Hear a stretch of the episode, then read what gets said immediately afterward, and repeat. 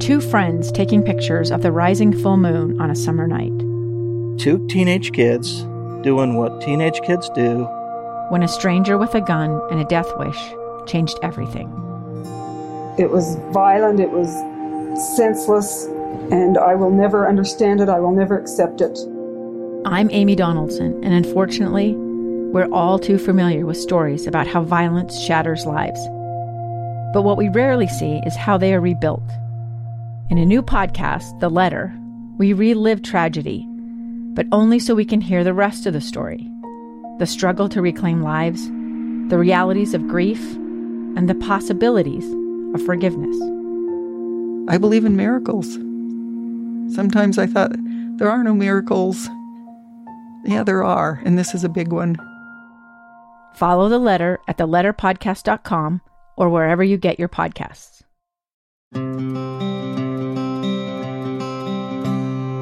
Welcome to another episode of Relentlessly Resilient, where real people share real life experiences and the tools they've developed to move forward and live their best life.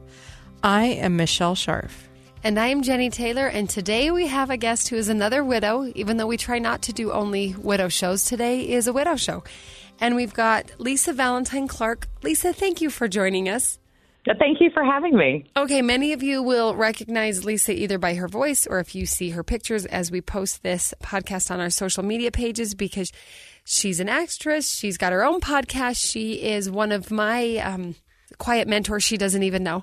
But we're, we're grateful to have you here to share this journey that has brought you to widowhood through the terrible disease that is ALS. And we're so sorry for the loss of your husband and the dreams and the years that you would have had together through that terrible disease. I think all of us in this room and many of us listening know someone that has lost that battle to just a terrible, terrible illness that is ALS.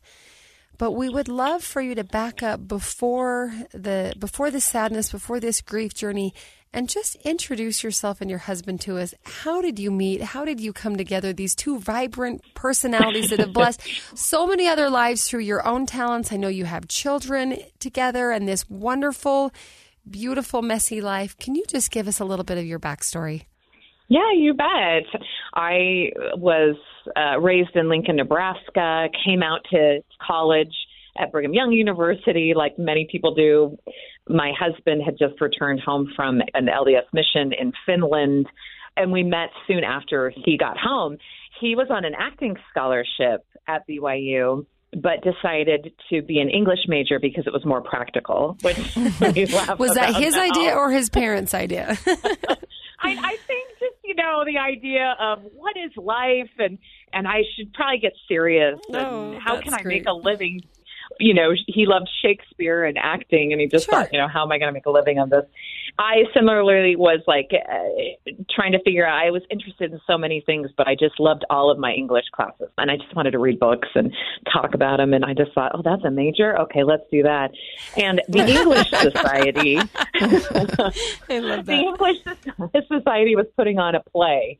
So, you know, I was acting on the side. Christopher was acting on the side. So we were like, English majors putting on a play. Well, let this is for us. And so we met at an audition for this English Society play, and he got the coveted role of Satan. I mean, who doesn't want to play that juicy role? and I got cast as as a chicken on Noah's Ark, and you may have missed that in, in Wow. the scriptures, but um, Wow. but it was really a pivotal role uh, for Noah and his family. Let me tell you, it was the most ridiculous production.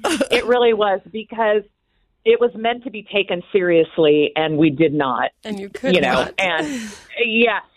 And we just had so much fun at this play. And so uh, that's when I had known one of his best friends who also was in the play as his friend Jay, who played King Herod very comically, which again, another bold choice. We made a lot of bold choices during that play.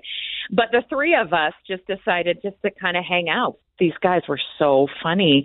And that's how we met. And then you fast forward a couple of years and sort of ditched the friend and we fell in love.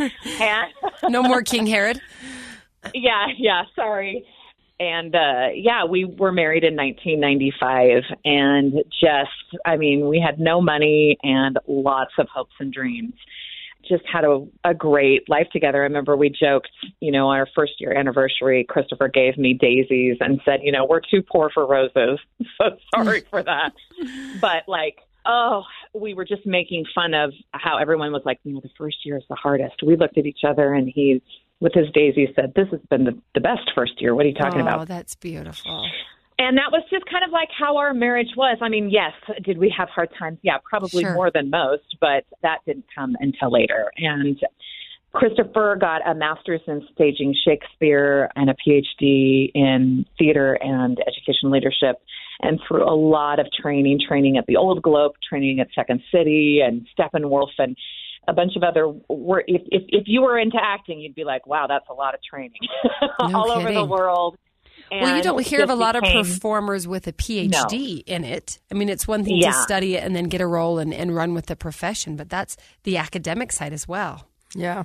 yeah, he just led an incredible life. And early on in our marriage, you know, he had a, a job in retail and he looked at me. We had two little boys by then and just said, you know, I just don't feel like I'm doing what I'm, you know, love and what I was meant to do. And we packed up and we moved to England to get that master's Oh, in my staging goodness. Shakespeare and never looked back. And yeah, and it was the best thing that we really felt guided spiritually to do it. We really felt excited for it. And that's just kind of how it's like, you want to do this crazy thing? Yeah, let's do it. And then And we just thought he work. really, and we made it work. And, Yeah. and he was like, you know, if I have to be an adjunct professor, if I have to Sure. teach and stuff in order to be able to direct theater, which is Yeah. really, really what my love and passion is, I'm going to do it. And I was like, yeah, let's do it. You know, oh, I love that you we didn't- you know.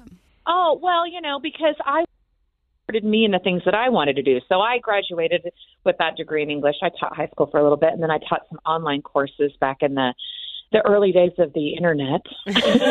you know, not when you were not COVID learning when that. everyone, sure. That's impressive. and you were the said, you know- trailblazer. Listen, I tell my kids I was grandma of the internet teaching. They're like, "Yeah, okay, mom, whatever."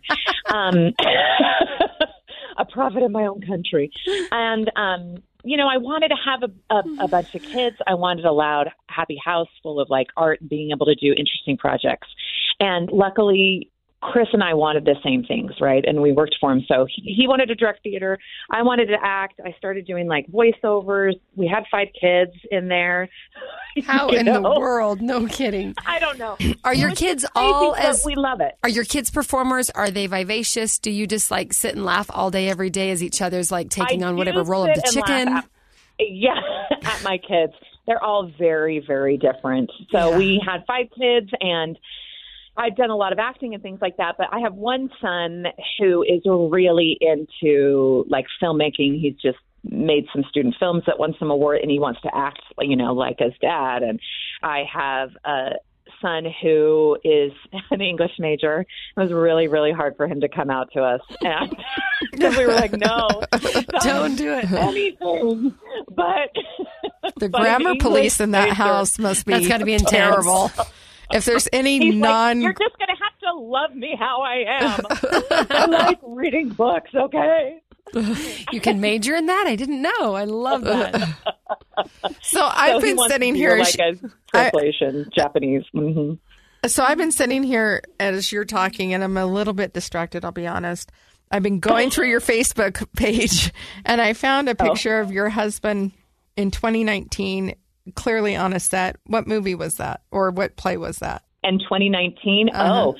So he was hired to be Paul in the Bible.org videos. Oh, that the Church of. Jesus Christ of Latter day Saints did. So, you know, he was diagnosed with ALS in 2016. So by 2019, they had done all the videos, like they had filmed them over in, you know, Italy and in Goshen, Utah.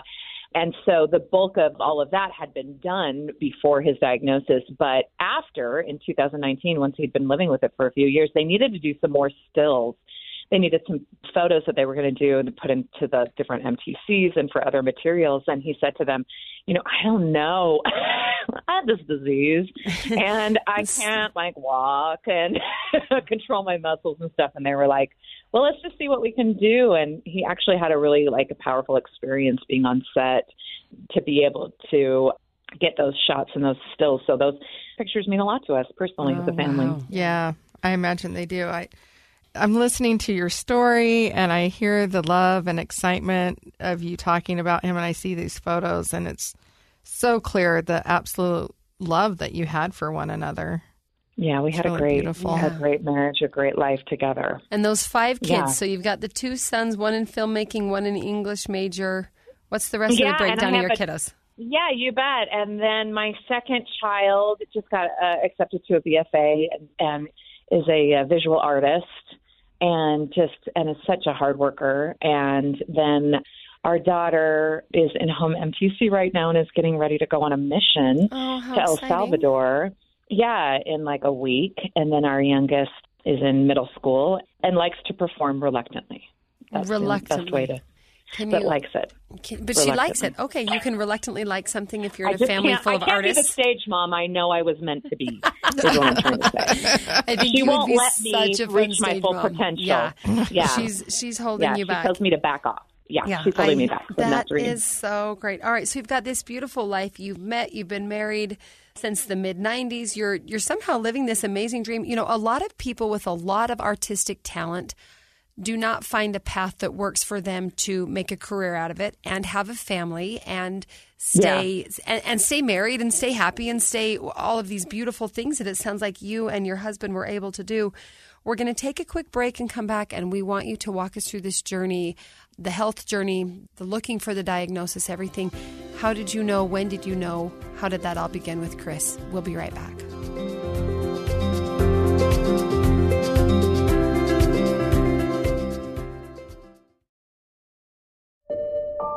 I'm Dave Cawley, investigative journalist and host of the podcast Cold. Don't miss Cold's new season 3, where I look into the unsolved disappearance of Sheree Warren, a woman last seen leaving her job at a Salt Lake City office in 1985.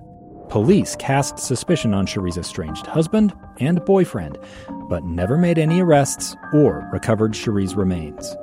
Find Cold Season 3, The Search for Sheree, anywhere you get your podcasts.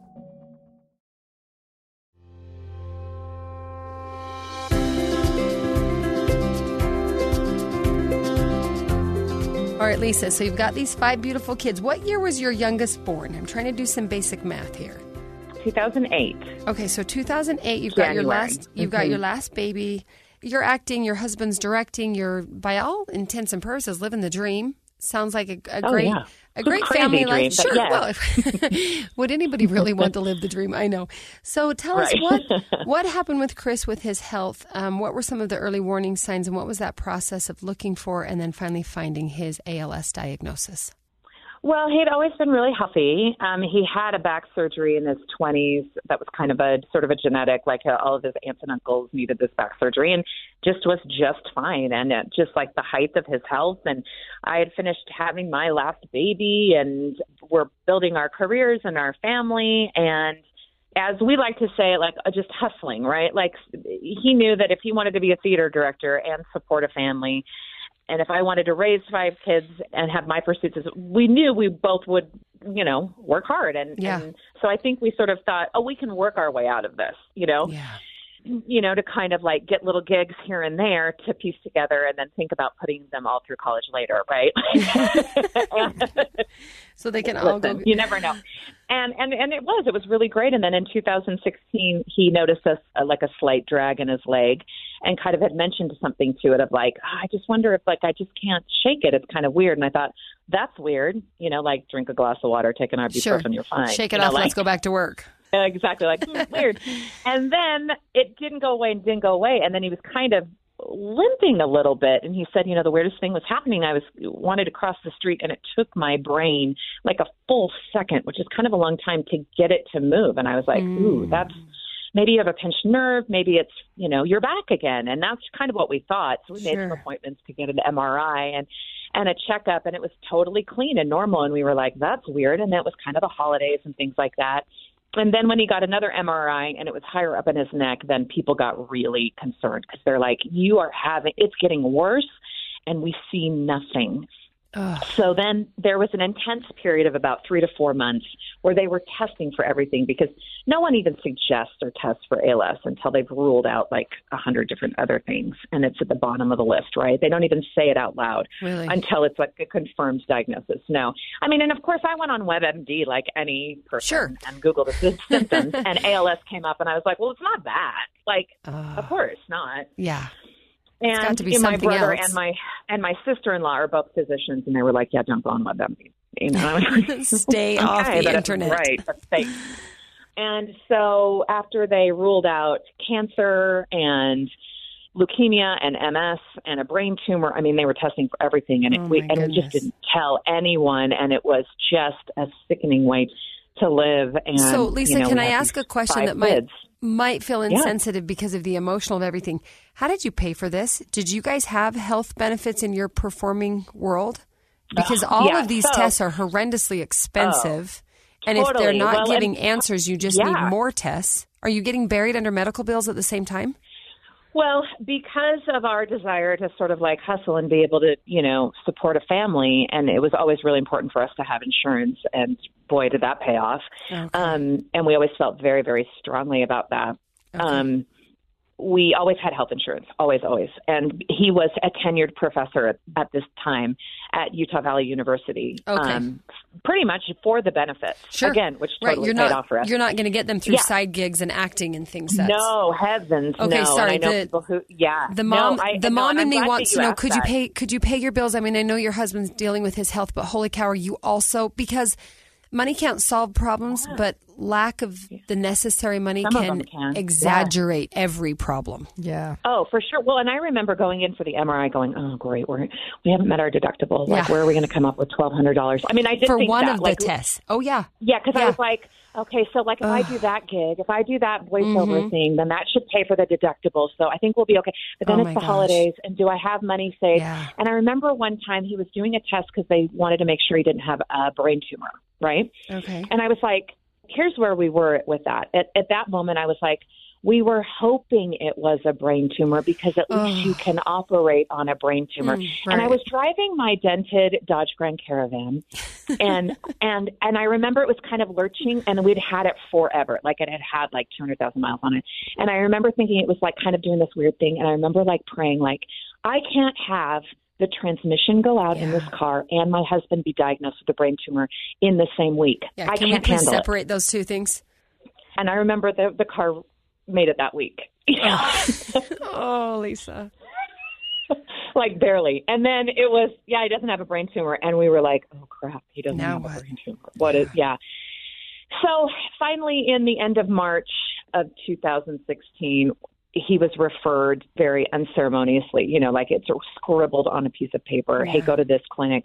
And he can read diagnosis ALS. And he's like, wait, nobody sat and told me this, but go to this specialist Really? up at the University of Utah. Oh, yeah. It was just like so poorly handled. But, you know, and at the doctor's defense, no one wants to tell anybody, like, you know, Sure. We'll you're going the- to be we'll specialists that don't know you. I'm not going to tell you. Yeah, you go and Google it in your car and cry. You know, like not in my office. So he went up to the specialist who confirmed, yes, this is what it is. And our lives just were never the same. Everything was different. And, you know, by then he was walking with a cane and it got kind of, you know, difficult to walk. So everyone was like, what's going on? What's the matter? You know, Yeah. and we had to tell, you know, our kids who at the time were eight to 18, mm. you know, five in there, and tell our parents and our friends. And that was probably the worst, one of the worst experiences of my life is telling our loved ones. So, for those And- that don't know, tell us what ALS is. It's commonly referred Yeah. to as ALS, but it's, It's Lou mm-hmm. Gehrig's disease, and there's a bigger word for it. And then kind of explain what that means when you get that diagnosis. when you get the diagnosis ALS, Lou Gehrig's disease, the average life expectancy is two to five years. Oh, so it is a terminal disease that has no treatment to slow it down, no cure, of course, and a lack of fundraising. So I call it the worst. It's like the worst of the worst diseases. There's not a lot of awareness about it. You know, it's still like in a hundred years since like Lou Gehrig got it. And he was a baseball player who famously said, you know, I just feel like because of my family and friends, the luckiest guy in the whole world. Um, and then quietly died um, from it. I mean, we really haven't made huge breakthroughs in it. And, you know, I thought, oh, I'm going to out research this and out study it. And if anybody is a, have lived a charmed life and has had unexpected, funny, and awesome things happen to him, it's Chris Clark. So Yeah. maybe there'll be a cure. You know, maybe we're the ones. Yeah, You'll be the one to break find it through. Sure. Yeah, hmm and and that got us through that first year, right, of all the shock and the trauma. How old are both As of you sister- at the time of diagnosis? Let's see. So at the time of diagnosis, Christopher was 42, almost 43. Okay. Yeah, so our lives were never the same. And for four and a half years, I tried to stay ahead of the disease for him. I tried to make him comfortable, and we went through every imaginable change, like emotionally, spiritually, physically, with our house, with our friendships, with our relationships, with our jobs, with everything. Everything changed. Every little detail of our lives changed in kind of dramatic ways. So, from diagnosis, he could walk and talk and move and express himself. And by the time he passed away four and a half years later, he couldn't move or speak or really swallow. And so, it was quite a dramatic time of life and an intensity. For sure. And then throw in a global pandemic in there at the end. Well, Um, and five kids. Like you said, your youngest daughter was still so young, and your oldest child wasn't Mm-hmm. old by any means. No, Um, no. I remember looking at him and thinking, well, my oldest is 18, so one of my kids got a carefree childhood. a childhood. Great.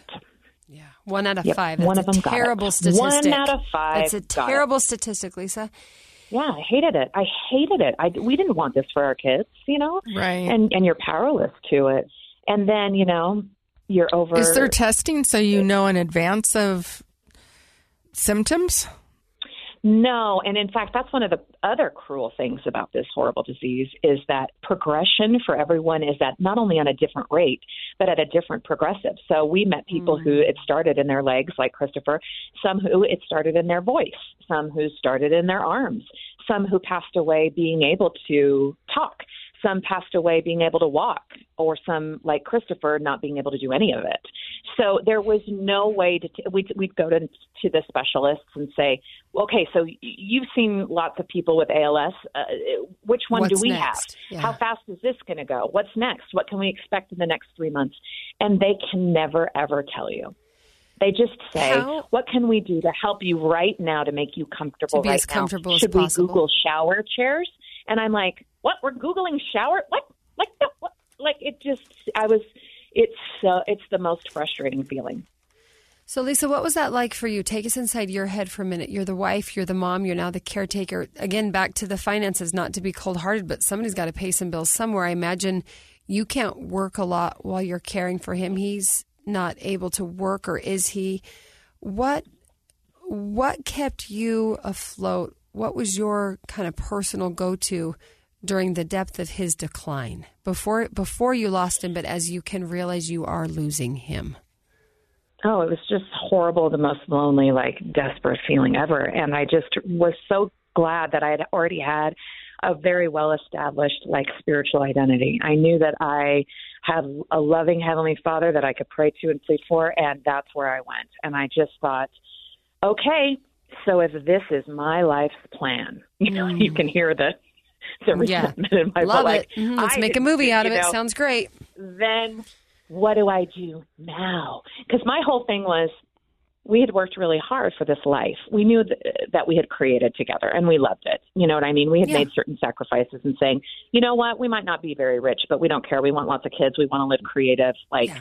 fun You're going to live a lives. And- and fulfilling we- life that taps into Yeah. your your potential. and we know you don't get everything in life and so we're going to make sacrifices to kind of get what we want and then everything was just done it was like it was all laid out on a table and we're working towards this and then this and this and we're being responsible and planning you know our future and and we'll work hard now and then we'll be able to to do this in the future and help other people in this and we had it all nicely laid out and then it's like the table was tipped over and everything was just knocked off Just and it was like I was on the ground saying, okay, well, what do I even pick up and put up on the table? Like, why would I do this? Like, why make plans then? What does life mean? Like, it was like, okay, this is, and Christopher had such a great attitude of, I mean, he went to a really good therapist who was like, you know, take 10 to 15 minutes to feel sorry for yourself every day because you have every reason to. Like, this is literally the worst thing.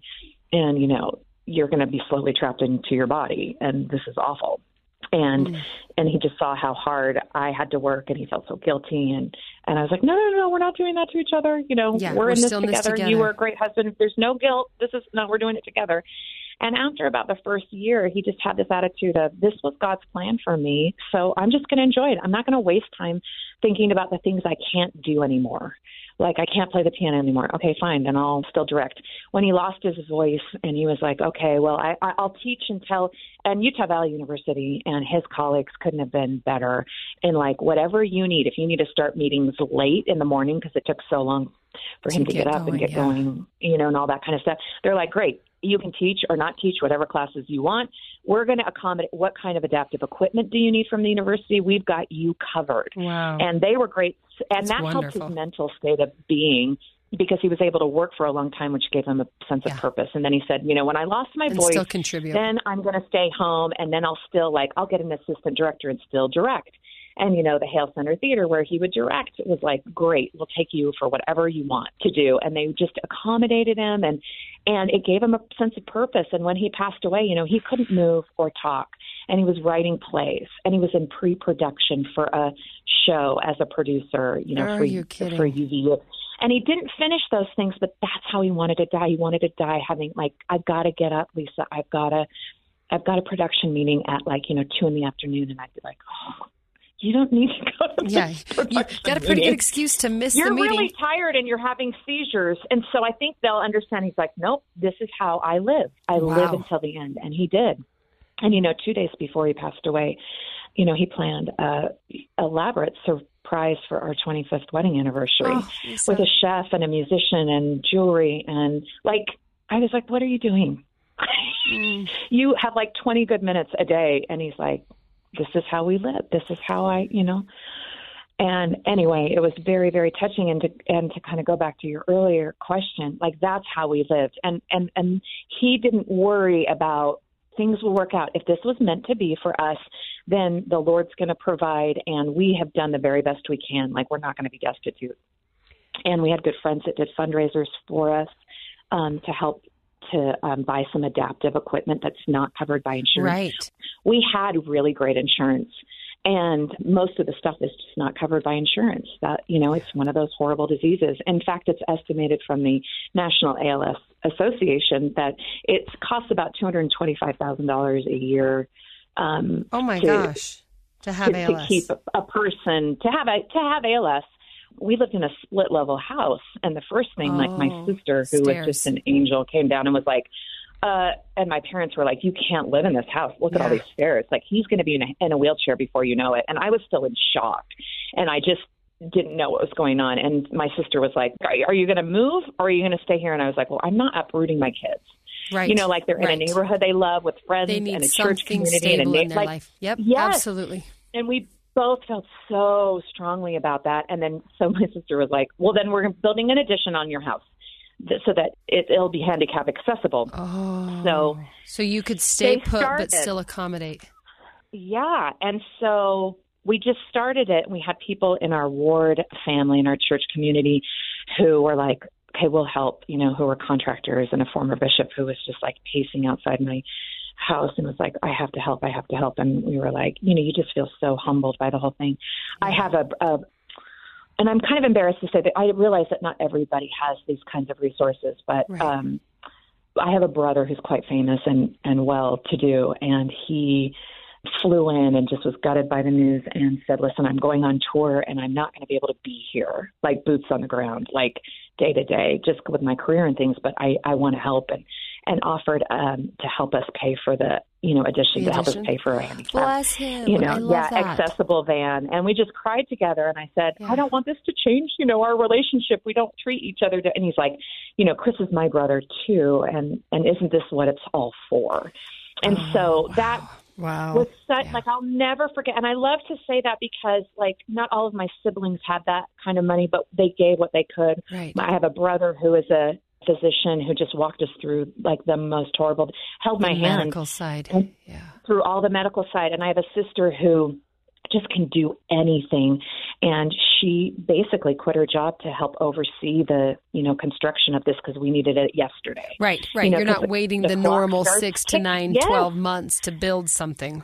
and she and her husband just wrapped their arms around my kids too mm.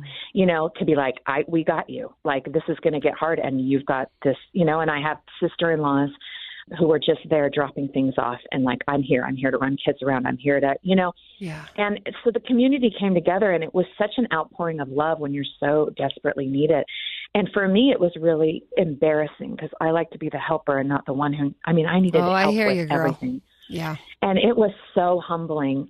And I remember right before Chris died, he said, "You know, it's too bad. I'm dying." Yeah, I was like, "Oh, really, honey? Why? Why is that?" Today, Say more. And he's like, "Cause he's like, I just see how wonderful people have served us." And he's like, "And now I get it. And now I know how to do it." And I'm Oh, like, wow. dying. And he goes, it's just, he's like, you know, we had friends that would make him laugh and and put on this big benefit concert and did Xanadu because it was the most stupid, ridiculous show ever done. And people would buy tickets. And during the pandemic, people would entertain him in front of our windows. He's like, I'm going to Oh, sit outside my in my house. Isolated from one to four in the afternoon. Those are my good hours. So feel free to come and entertain me. I mean, this is my husband, right? And people did. And they would read books to him. They would do lip syncs for him. They would just entertain him. And I would just have to excuse myself and go into my bedroom and cry because I felt so much love Right. at a time when we needed to be isolated from everyone. I cannot And, even and I know I'm just like babbling on and No, no, on, no. but I I'm just, love- I feel like I want to share it with the world because some people will be like, "Oh, it must be nice."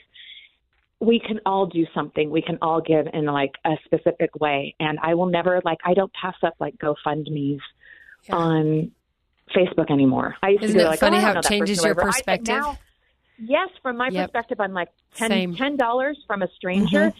It gives you a, Mm-hmm. Yep. a bar that Yep. you you need in a shower. Yep, got it. I, I'll do it. I'd love to. And you I- you know, like it it changes the way you see the world. I love what you said that everyone can bring what they can bring. You know, your brother that had financial resources to say, I'm going to help pay the bill on some construction, or your sister that was able to leave her job and give of her time, or your community Yeah. members that could that could pitch in. That you've hit on so many amazing things of of what what lets us be resilient. We're able to be more resilient when we're surrounded by people who help us be resilient, right? And it's not just Yeah. this even though you were physically isolated by the pandemic i love that your husband would call people and say hey come come entertain me he was willing to acknowledge what he needed to keep his head as afloat as possible and mm. And you know so often i think people are so willing to help all of us. We're just not very good at letting people help. And No. sometimes the and most he yes. I just feel like he gave people permission. He would ask them you know if somebody would say what can i do for you man? You know like Yeah. i would you know um and he'd say something like you know make my kids laugh or or be take care of lisa or like he he he would answer them because he knew that it it benefited everybody. Right. and and, and i think that that's such a gift. You know i had a a college gift. roommate who was going through her own trauma at the same time because I think a lot of times we go through we think well I'm going through a hard time. I can't reach out to other people. She was Right. going through hell and she would just postmate me like cheese and diet coke.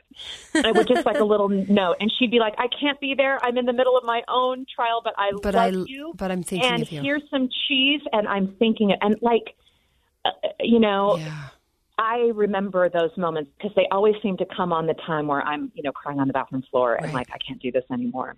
And and to go back to like to financially too, I tell everyone you need to have life insurance. I tell everyone and you need to have more life have- insurance than you think Yep, yep. And um, you know, and and I I will say that until the day I die. Yep. And you know, when Christopher, it was he was going to go on permanent disability, right? Because he couldn't talk anymore, and we were talking about the logistics. Because I'll tell you, that's a full time job is is being a caregiver to Yeah. someone who's rapidly declining at an unknown rate yeah we knew that our kids needed health insurance, right? And you know, he had good disability insurance. It was really great with his job. That was one of you know the perks of the job.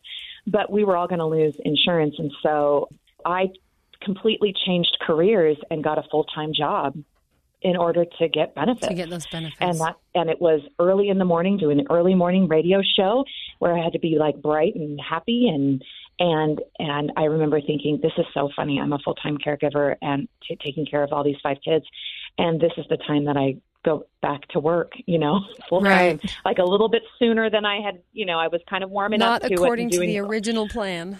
Yeah, and quit my dream job of hosting random acts because I couldn't travel and happy to be able to take that burden off. And it ended up being such a great blessing because I would go to work early in the morning and get back early enough before Christopher woke up. And then I'd come home from work and be able to get him up, get him dressed, get him fed and and do his stretches and stuff like that which would take a couple of hours.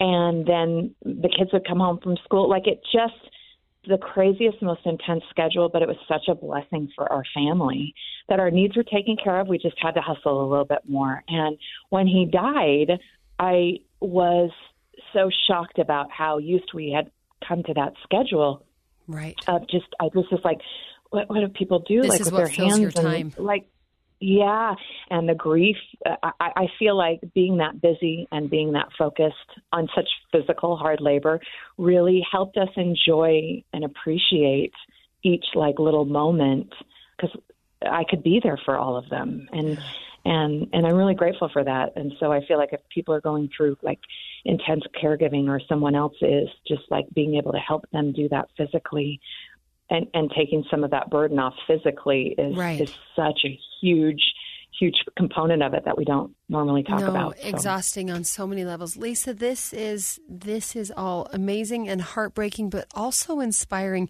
We're going to take one more break and come back and have you teach us a little more about what you have learned and are continuing to learn about resilience. We'll be right back.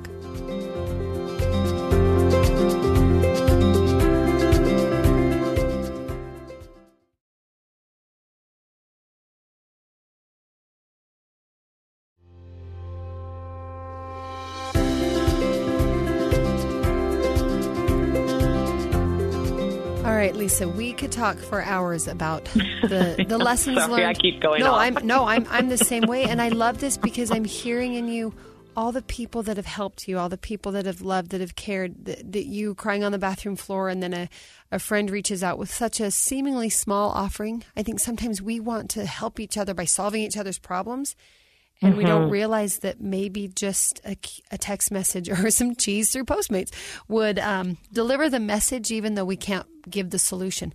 Can you tell us a little bit about what resilience looks like to you and maybe how your concept of resilience has changed over the last five years?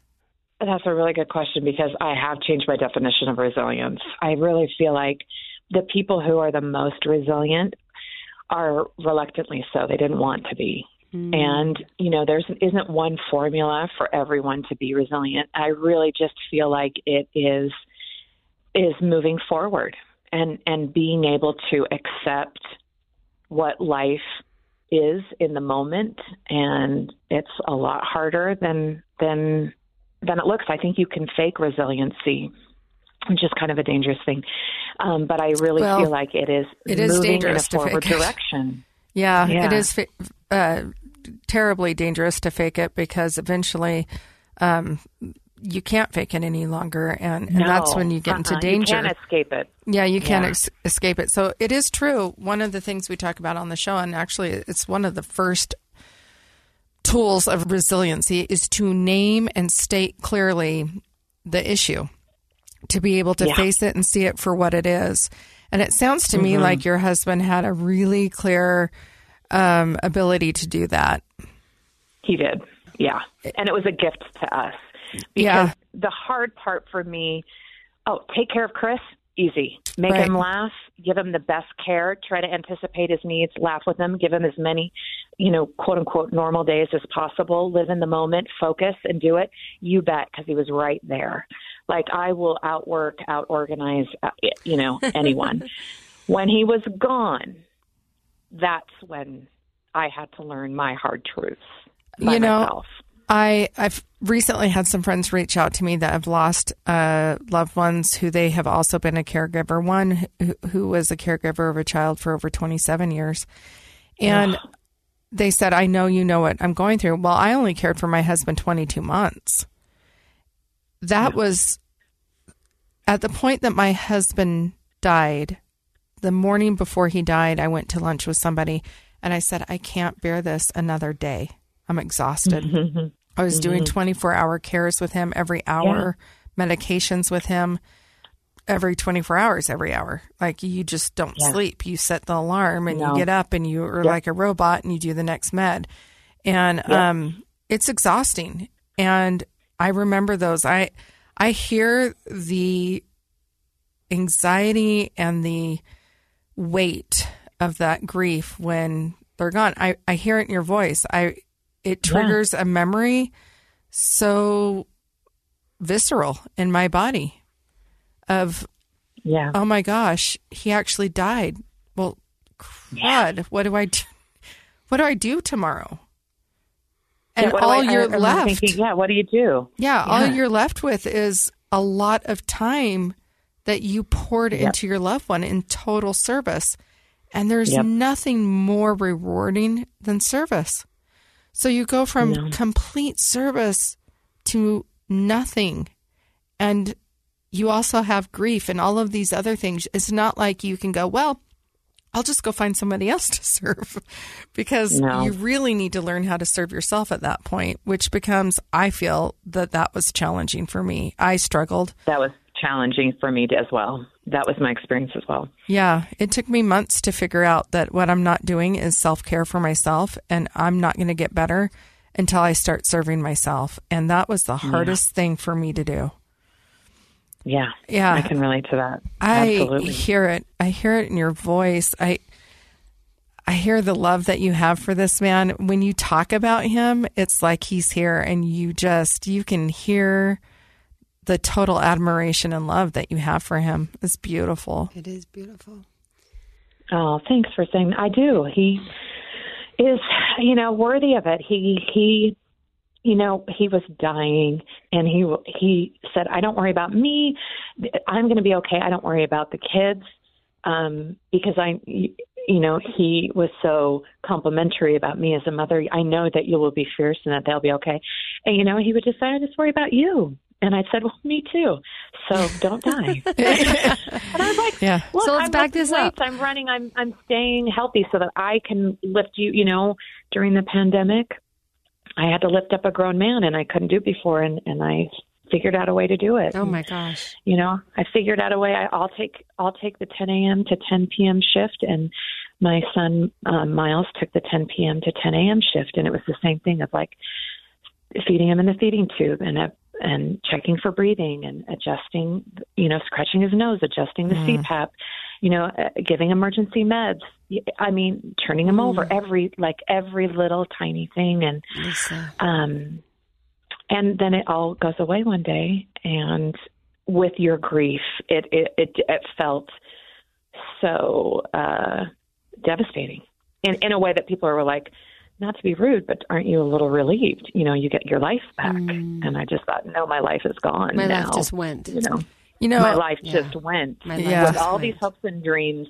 Because there's always that sliver of hope, right? Like, Yeah. oh, he'll be the one that We has can be the exception. I'll think about that later. We'll be the exception, the one that has a slower progression, the one that lives, and then it comes to that. Um, the reality. and you know, we're coming up on the reality of it, of the second anniversary of those hard conversations. which is still so brand did- new, Lisa. Second anniversary. Like, yeah, wow. yeah, I know we're coming and- up and on I- our fourth, Yeah. and it and it seems new Yeah. on some And some days it feels more new than it did in the beginning Yeah. because in the beginning Yeah. you're kind of a bit in a fog. And Yeah. then the that's newness so funny of it because comes I later. I tell everyone I don't understand how time works. yeah. yeah. yeah, time means nothing to me now. I just am like because yeah, some days I'll think, wow, that just happened, and then others I'll think that was a lifetime. A lifetime So, ago. It's a widow Yeah, relapse. that was my old life. Yep. Yeah. It's Well, just that reluctantly. Lisa, tell us tell us a little what does your current life look like? What are what are you doing? How are the children doing? Um, what steps are you taking to continue forward? Hopefully this pandemic is for the most part behind us. You're coming up on 2 years. Can you give us a synopsis of maybe where you are and what what new dreams or continuation of former dreams you're still living? Yeah, I um my kids are all doing well. They've all been to therapy. They've all we we've we've settled into a good groove, I think, of talking about their dad and not avoiding talking about hard things and also not living in the past. Yeah. and being able to move forward. And that was my obsession, you know, from the very beginning and what I promised Chris. Um, and I am trying really, really hard to honor Chris's requests on ha- what he wanted for me. Um, because I would always say, you know, when he, when we would talk about the future, I'd say, "Well, I'm just going to stay in bed and cry all day because I don't care about anything. It's just black." And he's like, "I don't know if you're kidding or not." And I said, "Well, that's funny because I don't know if I'm kidding or not." So, how about that? And he and he would say to me, "You don't honor our life together, our love, by being miserable and stopping living. And if that's the le- that." And, Mm. Is and that the please don't have that together? be the legacy of our life together. Oh my gosh, or Lisa. for our kids Yeah. you know and he's like i want you to create more and make more fun movies with your friends and live the life that you want to. I want you to get remarried. I want you to travel. I want you to like you need to live life. That that is what we're for. And so my life looks like going to mm. work and taking care of my kids. And in in a in the first year i launched three children off for away from home Wow. which seemed unusually cruel Very right after cruel. a pandemic, Oh. right after my husband died, and Yeah. went from you know Stop. seven people living in our house and, and coming in and out To three. to three, and and um, Oh, Lisa. so that's what my life looks like. So I'm learning how to be. I'm looking forward into what kind of life I want to live and what that might look like, and I feel like that's a huge accomplishment because that I can even hope now or like look forward. Yeah. And when I do things like make movies with my friends or have a difficult conversation with one of my kids or, um, you know, send them off into the world, I feel like Chris would be so proud of me. And so I'm trying to sort of like hang on to those memories instead of trying to live in the past. And so that's kind of how my life looks like. It's just everything's changed. All my relationships have changed. My job has changed. My church services. I mean, everything has changed. So um, I'm just trying to keep up and live in the moment because we don't know how long any We don't know how many moments we get. we don't. And I want to make my kids and my husband, my late husband, proud. And um, and and and I feel like that's all has to do with our relationships and how we interact with each other every day. Oh, And so I, I remember that so from day to day. You know, I got so many like letters and cards from people that are like, "You don't know me, but your husband helped me through a hard time." I just, Yeah. you know, instant messaged your husband because I and he really helped me, and he said this, and I just be Oh. like, "Of course you did. of course, he, did. That's who he Because was. he was sitting in that chair thinking, well, who can I help today? He would say a prayer and then he would email somebody or message somebody. And he's like, the Lord always just showed me somebody I could just, you know, interact with, maybe send a funny video to or call somebody or whatever. Not call because he hated talking on the phone because he couldn't talk, but you know what I mean? Like make a contact. Finding and we couldn't have a funeral, but we had, I think, like 15,000 people tune in and watch his funeral on Zoom and, mm. and send me letters and things. I mean, it was ridiculous. And it was, and it was so humbling because I just thought, here is the evidence of a life well lived Yeah, absolutely. that we should all be so lucky to live like that. So that's how I'm going to live. And I'm not going to cry on my bathroom floor all day long. But Just some days you can. But some days I do. Oh. Lisa, this this has been so beautiful, and um, I'm one of those. funny, and I'm Yeah. sorry. I wanted No, to be I a love little bit more can- charming and like I love that you but can still laugh. You can still laugh through the tears. You know, I I feel like that entire, at least the first year, if not first two years after my husband died, I felt like I laughed and cried every single day. Every day I would laugh too, about something yes. and cry about something. too. Yeah. And it was Yep. and it was the beauty of being able to do both. And I think right now I'm kind of back in that. I don't know for whatever reason. I feel like I've widow relapsed to the beginning, but it's it's good. It's beautiful. I love what you've shared about relationships, about people, about moments, about humor, about love, about service and humility. And Lisa, I just want to say, as one of the many, many people who have admired you and your husband from afar, as only social media allows us to do in 2022, I mm-hmm. we're proud of you. I'm positive Chris is proud of you because there are people like me who don't even know you that are so inspired by you and my heart breaks for you and I love you and I think you've taught us so much about the beauty of living in the and of life. It's not or, it's all Thank and. you. And so thank you for joining us today. Thank you for sharing so much of your heart and your laughter. I mean, you're just your voice, your energy. Yeah. It's like talking to Amanda Dickson, right? Yeah. You just hear that. You just hear that laugh. You're like, okay, the Thank world's okay. you. The world is awful and the world is okay in the same breath. So It's both things. it is both Yep. and it will continue to be. And I look forward to fangirling you for years to come and seeing what beautiful things are next for you on your path you don't right yet see. Right back at you. Well, thank right you. Right back at you. Thank you. And to all of our listeners, thanks for joining us. We are just grateful that you'll tune in with us each week as we talk about the human capacity to rise above whatever it is we have to rise above. We hope you'll find our podcast on whatever your favorite platform is. Like us, give us a rating and a review. And as you listen to these beautiful stories of resilience, we hope you'll be willing to share yours with us and with our listeners. If you have a story, something that you have lived through that's taught you about resilience and given you tools to move forward and live your best life, please reach out to us. You can find us on social media at Relentlessly Resilient Podcast or email us directly at rrpodcast at ksl.com. And remember, whatever you do today, be kind. You have no idea the struggles others are dealing with in their lives. Have a great day.